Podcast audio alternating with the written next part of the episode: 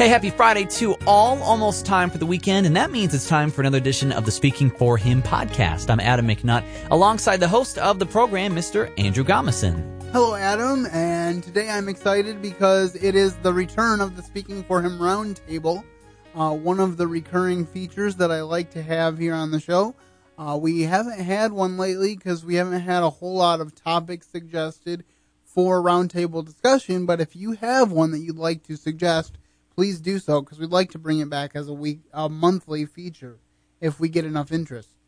All right. Well, uh, we're going to welcome a returning guest, well, Kevin McCreary, back in with us over the phone to discuss um, thoughts on Christian film and filmmaking. But first, Adam has our quote of the day. This comes from Mr. Mike Cosper. Preachiness in films is always obnoxious, whether it's from evangelicals or Michael Moore. But people go to the theater with the hopes of being told a compelling story, and when the urge to get a message across trumps the need to tell a good story, the film suffers and the audience cries foul. They came for an adventure and they got a sermon. But this is exactly what many Christians think of when they talk about Christian filmmaking. Okay, uh, and that is from a man by the name of Mike Cosper. I'm not sure uh, much about him, but I do think that that kind of uh, does a good job of talking about what we are going to discuss today. And Kevin, as we begin, uh, can I just get your thoughts on that quote? I I think it's awesome. I really like that quote a lot. I I wholeheartedly agree. Um, well, just a little background on Kevin. Kevin is a content creator extraordinaire. He uh, creates has a YouTube channel called Say Goodnight Kevin. He was featured in an August 2013 episode of speaking for him, so we're glad to have him back. And he also works on several podcasts that I won't take the time to mention here, but I may list more of his projects on the blog. So be on the lookout for the blog post on thoughts on Christian film. So uh, depending depending on how well uh, this conversation goes. well, you know, it's kind of interesting uh, because as we preface this, let me just say that this kind of came out of a of a spirited discussion that Kevin and I had on Facebook a while back, but I think that we're still friends. Um, we are, and the fact the fact that he called in and uh, is willing to sit down and have this discussion is a good sign. So, uh, with that being said, um, Kevin, I just want to start out with this question to you: When you're thinking about it, what would you say is the difference between being a Christian filmmaker and a Christian who makes film? Hmm, that's a good question. Um, you know, I, I would say that in my experience, the difference between a Christian filmmaker and a Christian who makes films is that uh, so often uh, Christianity uh, isn't part of the title when it's just a Christian making films. It's not part of the job description. Um, my fear or my uh, the thing that I dislike about um, labeling a Christian, like labeling a film Christian or labeling uh, any job description as Christian, is that uh, it almost is, to me, it's asking uh, permission to not do as quality of a job. And unfortunately, that seems to be what a lot of the world sees. And, um, and that I think it should be the opposite. You know, it should be that us as Christians strive to be uh, to do quality work, and in that uh, we gain respect for the work, and that it's not um, our faith has nothing to do with it other than uh, the the reason we strive to make the best uh, work possible.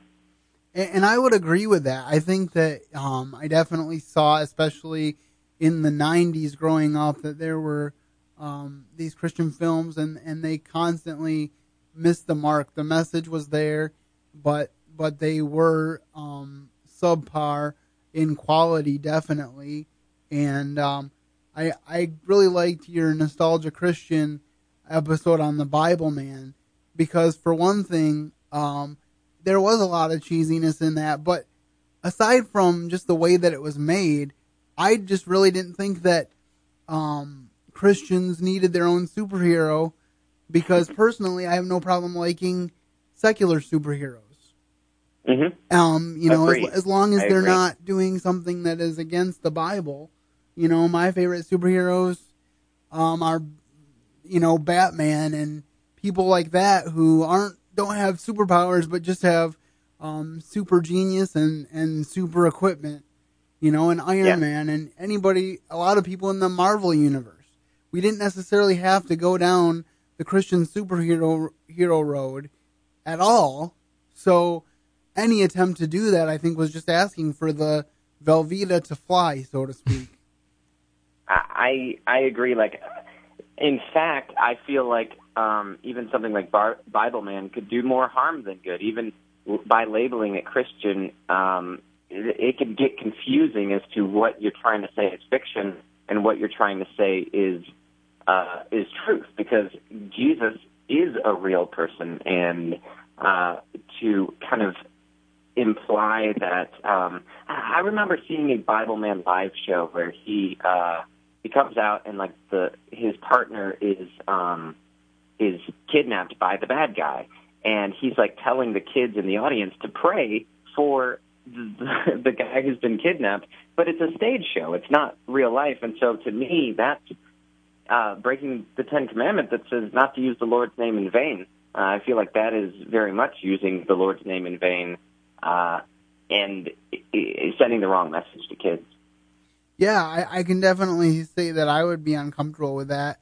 And I have a certain level of respect st- along the same lines um, to the creators and a lot of the people that invest in their time in putting together like the Veggie Tales. But I really Mhm. don't like it when the Veggie Tales tell a specific Bible story because I think it takes away from the original Bible story. I much more Mhm. like the ones where they parody other stories that someone else wrote. Yes, Um, I would agree with that, and they can be very funny. And I, I do appreciate and respect VeggieTales uh, for the quality that they that they uh, commit to. Okay, um, moving on right along, what would you say is an example of a good Christian film?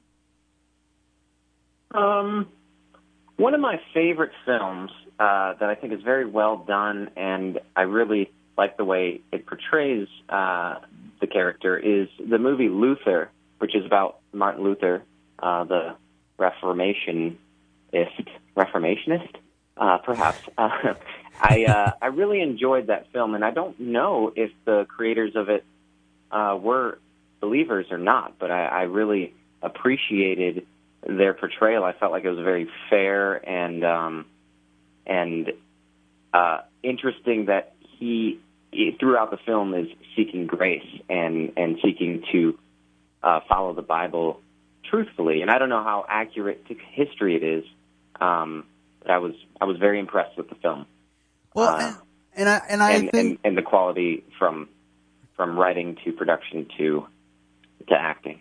sorry, I didn't mean to jump on you there. No, it's okay. But I, I, the, I guess the one thing that I'm thinking of, and I'm thinking of another Christian film, and I, I wrote a blog post about this when it first came out, was Soul Surfer, and I, I headlined the blog post by saying it was good, but it could have been great. And the reason I say that is because I feel like they took the Christian message that was very clearly in their story. As a matter of fact, if you read the book Soul Surfer, you'll hear a very clear portrayal of the gospel. And in my mind, they sanitized it. Now, of course, I mm-hmm. am I am coming at it from the worldview of a preacher, so I do have to acknowledge that when I'm looking at it from my perspective, my perspective is going to be one of a preacher. So I'm probably going to be more sensitive to that than uh, than are other people who aren't called to be preachers. But that being said, I was like, what if a Christian filmmaker actually took up a, a biopic like this and Mm. and and hit a home run instead of maybe an inside the park double? That was kind of the the way I looked at it. And yes, the production quality is high, but but there were times when um but I, I know you and I have discussed this before too about not shoving a message in. You know, Mhm. you know, you don't have to shove a message into every nook and cranny. But I just felt like there were perfect opportunities to hit the home run, and it never came because they wasn't made by Christians. Mm. You know, I would I would say uh, I would ask you. Um, well, maybe maybe not ask. I don't know. I'll, I'll just make the statement um, that so oftentimes what I see is people um, uh, confusing, especially Christians and, and non-Christians, but uh, confusing um, just agreeing with something with quality. And uh, an example uh, that I, I always try to like separate myself from my beliefs and whenever I'm observing what quality, whenever I'm, I'm judging something on the basis of quality, and that's even quality scripting.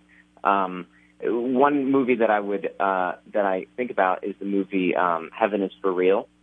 Um, I I watched that movie, and even though like I, I completely disagree with um, the message of the film, where uh, it essentially implies that there that we're all going to heaven and there is no hell, and I disagree with that uh, message. However, for a faith-based film, I was impressed with the writing uh, of the film and the production and the acting was very good, uh, even though I don't agree with the message. And I would say the same thing would be uh, for films that um, like like uh, like Star Wars, for example. I not the religious aspect, but just I don't believe that the Force is real. Uh, but it's it's a fictitious thing, and it's just something that I can look and say, well, maybe somebody believes that the Force is real, uh, I don't believe that it is, um, but I can acknowledge the quality in the film and enjoy it, and just see that something that is uh, not true uh, in terms of like something that I I know to be false uh, doesn't necessarily mean that it takes away from the quality of the film. Well, in one way that I would differ from you is I think there's two different aspects of quality. I think quality mm-hmm. filmmaking is definitely something to be admired and desired. And then there's quality message. And and I think that to say to say necessarily, I'm not saying necessarily it wouldn't be a quality thing, but to say necessarily that oh there there wasn't a good message here, but it was a quality film, so I'm going to give it that. That can kind of, in a sense, be a dangerous road to go down. And from what I've heard, Heaven is for Real is the perfect example because because I have a friend that read the book and she really liked the book, so she was excited about the movie, but she said the movie didn't convey the message of the book. And I guess that's what I'm saying was saying about Soul Surfer too is you can say that it could be a quality film, um, but since they were using the book, since they were using the story of the real person, and they didn't convey the full story of the real person, that's where I have an issue with saying that that it's still a quality movie with a quality message. I guess the reason why I hesitate to, and I try to avoid thinking that way, is because then you're basing your uh, your you're basing your decision on whether it's quality or not on whether you agree with it or not. But and but not necessarily I, because if you if you if somebody was going to make a movie about Kevin McCreary, I don't know why they would, but if they were, and they made it, but they missed major plot points about your story, would you be happy? Well, I imagine not. Um, that, that's all I'm saying. That is my number one yeah. point. Mm-hmm. But what about a film like uh, like God's Not Dead, where we, we had discussed that, um, where there are it is completely fictitious and it is pulled from just a made up story. And so there are people, like, for example, if there's an atheist who feels that that film uh, portrays atheists in a poor light, uh, is that then are, are we judging only on whether or not we portray Christian people correctly? Oh, and no, atheists no. incorrectly, or and or not? And one thing I do kind of want to get into that, but the one thing that I will say about that film is, I do think they might have tried to go too many directions, but mm-hmm. I also know that they tried to pull elements from real stories to put together that film. Their biggest downfall was probably trying to go in as many different directions as they did. But Mhm. I, but I, I thought I respect your your uh, right to disagree, but I thought that they portrayed things very well, and I've heard multiple stories about um, people who who said they were atheists, and the reason that they were atheists is because they hate. They ultimately was because they hated God. I mean, so Mhm. that's that. So they were trying to portray a very real element of that. Is that the only element? No, it's not. But uh, I think they did fairly well, and that that brings up a point though about you know when we're talking about the development of Christian film. If you think about the Kendrick brothers, and I don't know if you've seen all their films, but they've done four films now. Their fifth one is in post production. Uh, they did Flywheel, then they Mhm. did uh, Facing the Giants, then they did Fireproof, and then they did Courageous, and they have a fifth one coming out sometime next fall. But with if you watch Flywheel today, you say, well, that's not that great of a film, quality wise or acting wise or such. You know, any number of factors. But then you look at Courageous, and it's way better. So I think part of it is just getting the opportunity to make projects and get better every time you make a film. Yeah, but also Flywheel didn't have a two million dollar budget. Well, that's true, Yeah. but Um, so I've seen their films improve because their budget's gone up, which is uh, a very smart, I think, very very smart business wise, but also um, being being smart with your money in terms of you know uh, being wise with what God has uh, has given them. Um, I do think that they do strive to improve their films each time. what would you say since since this is kind of a bone of contention with us although we're not going to come to blows specifically because you're not here but even if you were here we wouldn't but my question is what is your biggest problem if you were to say you, your biggest problem with god's not dead Uh, I think that the film itself kind of projects a difference in uh, methodology when it comes to like the way that the film is made. Also, like the motivation behind it. Also, within the story, projects its own methodology that I disagree with. I don't think that it's right to, and I don't think we're going to win people to Christ through winning arguments against them. I think that being a friend and caring for our friends and sharing the truth that of what God has done in our lives with those friends is the way that will um, will you show people that it's true. And it is something that like if you're if if somebody is blind and you're trying to explain to them uh, what colors are, I I just don't think it can be done. Uh, I think the only thing and the only way that somebody can truly know that God is real and that God is not dead is through the Holy Spirit revealing that to them.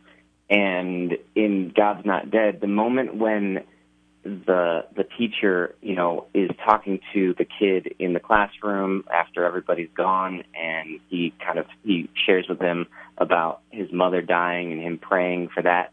Like to me that guy even even if somebody spoke to me like that it would show me that that person doesn't need somebody arguing at them and trying to like embarrass them in front of the class and yell at them the way the kid in the movie did. But that person clearly needs a friend uh someone to be there for them and to show them that I care about you and love you uh no matter what. And I just uh, I think that's the difference. I am perhaps the film doesn't believe, perhaps the people in the film don't share that view about the power of the Holy Spirit. Uh, I personally have maybe a, a a more Calvinistic uh, view on it, and I think the movie has a, a, a different view on it, a more um, you know the responsibility of of the person to make that choice. Um, and, and so that may be the difference in our in our methodology. But I, I just think that their view of like how much work that uh, that the individual does to convince somebody to be a Christian uh, is different than mine. I, I don't I didn't see it as him thinking that he had to convince the professor. I saw it as the professor saying, "Right, God's not dead. Establish in your mind that God's not dead." And he said, "No, I won't." And so the professor said, "Okay, well then prove your case." That was to me that was a challenge issued by the professor, and it was based in reality because there have been professors that have had issues like that where they have, um, you know, called out students to do things like that. And, you know, I agree with you that on a one on one basis, that it should never be about arguing. Um, you know, there are certain times when a conversation has to cease because you're never going to agree with someone. And I definitely agree with you that um, there is elements of personal choice and elements of of God working in our lives to bring us to Him. Jesus said, "No one comes to me except no one comes to me except the Father draws him." So both the personal choice and the um, the election before the foundation of the world are present in the scriptures, and we have to reconcile them both together and not throw either of them out. But I but I just think it, I understood the that whole message a little bit differently than you did, and that's okay. But um, I think that it's a, a powerful film, and uh, you know, I hope that they go on um, to make even better films, and you know, hopefully they've gotten some feedback like this, so they can become better filmmakers in their own right. Because definitely, uh, nobody's perfect. I mean, even when I make this show, some shows I feel like I hit it out of the park, and other shows um, I haven't had one that's so bad I want to scrap it yet, but some of them are just not what I would put in my highlight reel. Yeah, yeah, and I, I deal with that myself. I, I think the other thing, um, and I won't, I won't dwell on it too much. I think the other thing that I that bothered me a little bit about the film is uh, there seemed to be a very much a, a victim mentality, and I try to avoid that in every aspect uh, of my life. I don't ever want to like make excuses for myself, and and in the film, just the the idea. Oftentimes, us as Christians want to kind of play the victim, and I feel like the the movie projected that where we do live in a country that whether whether these are like true uh, strong believers or not, we do live in a country that is primarily uh, primarily people who claim to believe in God. 80, 85% of people not only believe in God, but are of either Catholic or Protestant faith. Well, so, well, and and the very premise of whether God's not dead or not, you know, my belief that God exists is not going to um, be what what gets me into heaven. You know, mm-hmm. the very existence of God isn't what gets me into heaven. The demons believe and tremble. So I, I think part of that is that it has to be a specific emphasis on the person of Jesus Christ. And so that's all I'll say on that because we could go on and on, and we don't want to do that. Um, but given what we've talked about in that regard, what are your thoughts on the Christian subgenre uh, in general? Because I think when when when Christian media, so to speak, first started, it was well intentioned but I do think that it kind of sets us farther apart than we should be from the rest of society. Mm. Yeah, I think uh, I remember somebody uh, once talking about how, uh, like the Christian, someone mentioned to me uh, Christian music, and that it's one of the only genres of music that's defined by its lyrical content and not just by the musical style. And I thought that was interesting because uh, it's true. Like why is it that all these different style bands that are Christian all tour together, but yet in the secular world, it's different, the same style bands all they two tour together. And I, I feel like, um, at the same way with Christian movies, um, why not just why not just tell stories? And within those stories, like you mentioned about Soul Surfer, the story you you share the facts or you share the story and um, So I just I think it's pointless. I I don't think that there's a need to define a movie as Christian or not. I think there's just movies, and some of the movies uh, are going to talk about obviously the worldview of the person who's who's making them and writing them. And I, I really think that I don't think there's a vendetta against Christianity in general. I think that if a movie's good, uh, people are going to go and see it. Or if you're good at what you do, um, Hollywood is very much a uh, a numbers and uh, money focused world. And if you have something that is good, then that's all they care about. They're not they're not concerned with whether or not um, it's what the faith is, as long as people are buying it. Uh, I would agree with you to a point. However, um, I do know that the Bible says, um, "If the world hates you, marvel not, because it hated me before you." So mm. there. Yeah, but there, but there, that's used so much as an excuse to make bad movies. No, I, am not saying it should be an excuse to make bad movies. What I, but what I'm saying is, for instance, this is and this is kind of the next point that I wanted to make is where does compromise come in? And what I mean by that is here's a scenario. I write a book, I write a novel, and I bring it to a secular publisher. Most likely they're not going to publish what, what I write. Because my life is guided by Jesus. Jesus is the most important thing in my life. So that's what's going to come out of my life.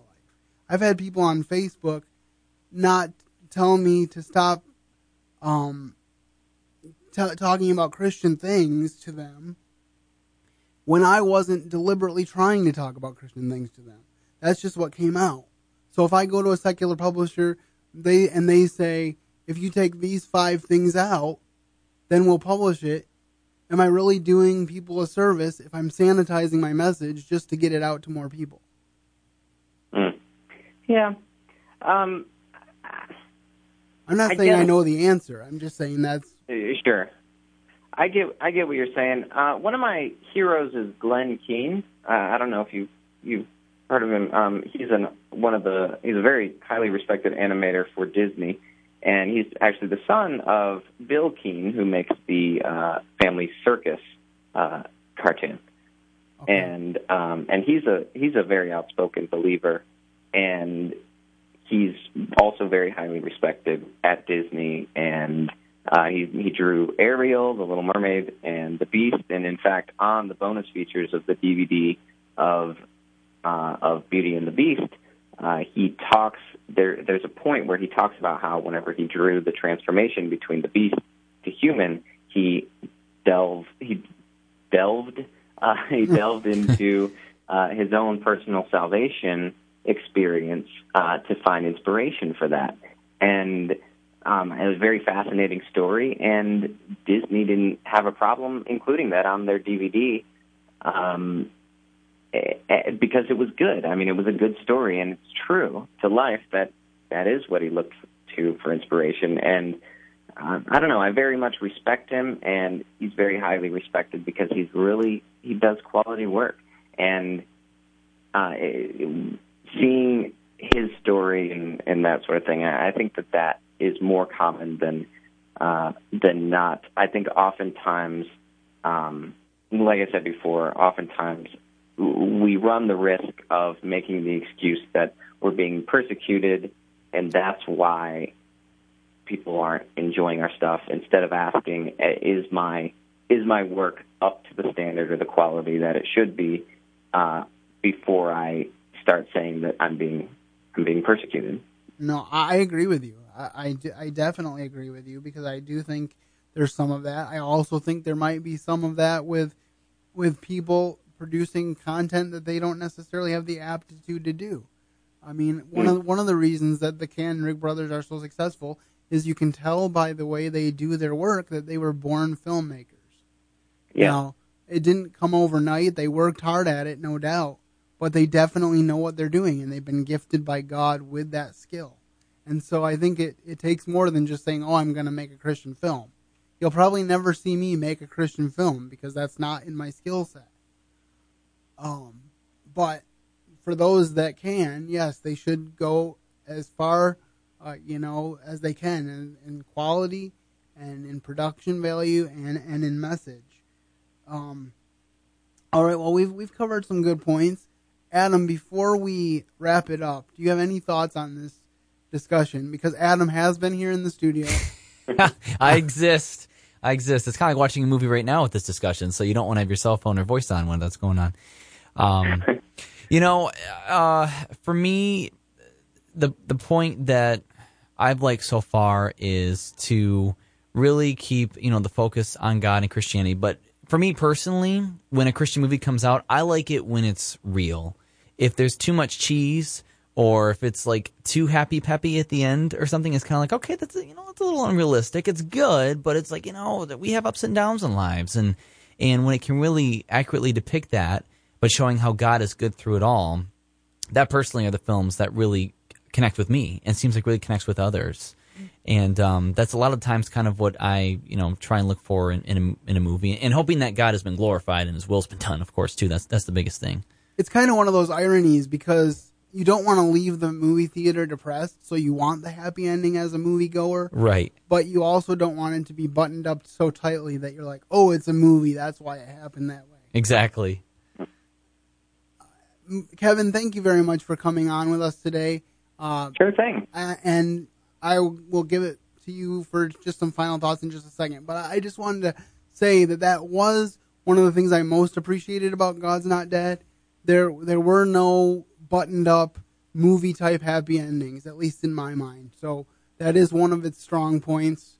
And um, I'll just end with that. And Kevin, do you have any final thoughts for people that want to make films people as they go about supporting films and as they think about Christian media?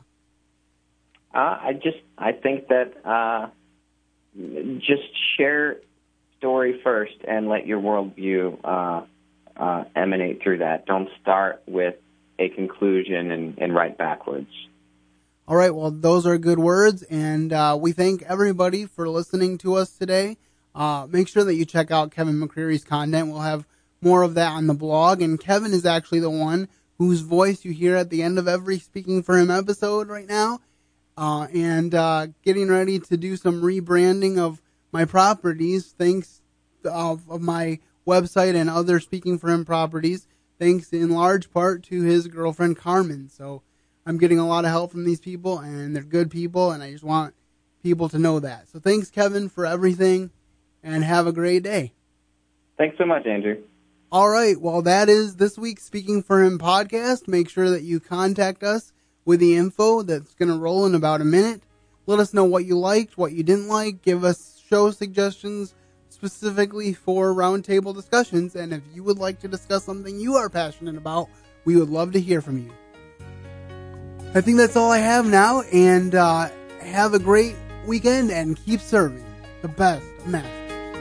Thank you for listening to today's episode. Your host has been Andrew Gomison, founder of Speaking for Him, alongside his co-host and executive producer, Adam McNutt. For more information on today's show and to leave us comments and voicemails, visit speakingforhim.blogspot.com. You can find Andrew's ministry at speakingforhim.com. That's speaking, the number four, H-I-M. You can also interact with us at facebook.com slash speakingforhim and on Twitter at Speaking for Him. And when you look for us on iTunes and Stitcher, let us know what you think of the podcast by leaving a rating and review.